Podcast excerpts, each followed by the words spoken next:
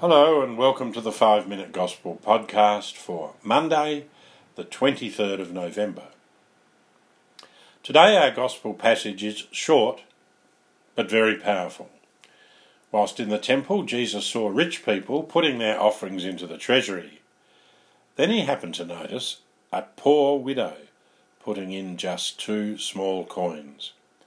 Jesus was moved by that, and he said, I tell you truly, this poor widow has put in more than any of them, for these have all contributed money they had over, but she, from the little she had, has put in all she had to live on.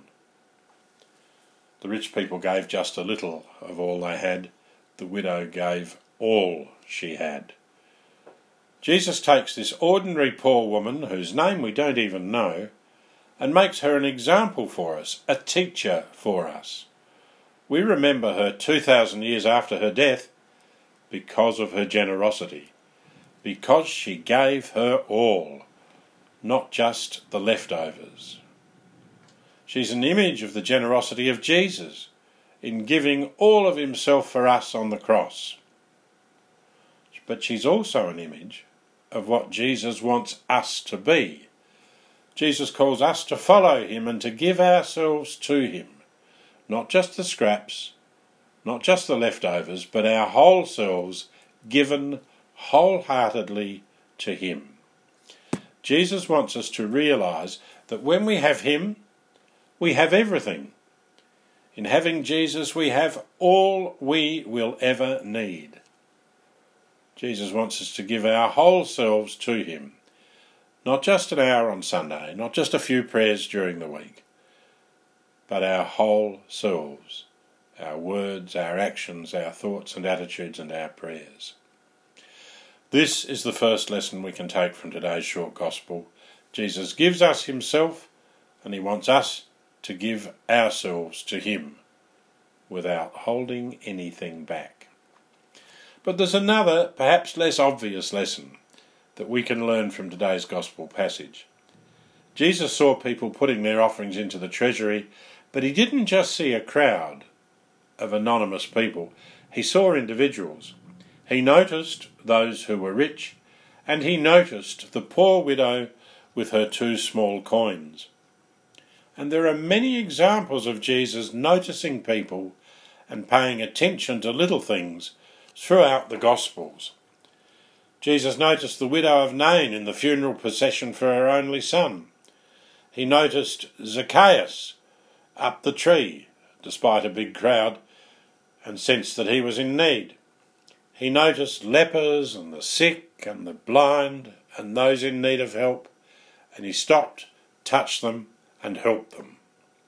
He noticed the hunger of the people and asked the disciples how much bread they had at the miracle of the feeding of the 5,000. After the resurrection, he had a fire burning and fish cooking on the shore of the lake as he waited for the disciples to finish fishing. Attention to detail.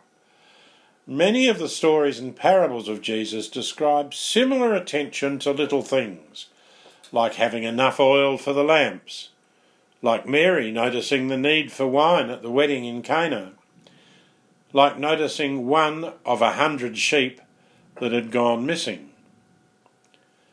Just as Jesus noticed people and little things, he wants you and I to do the same. To notice little things, to notice people. This is the second lesson of today's Gospel passage. It's to be like Jesus in paying attention to the people and events and the little things all around us. Pope Francis spoke about noticing the little things in his letter on holiness in today's world.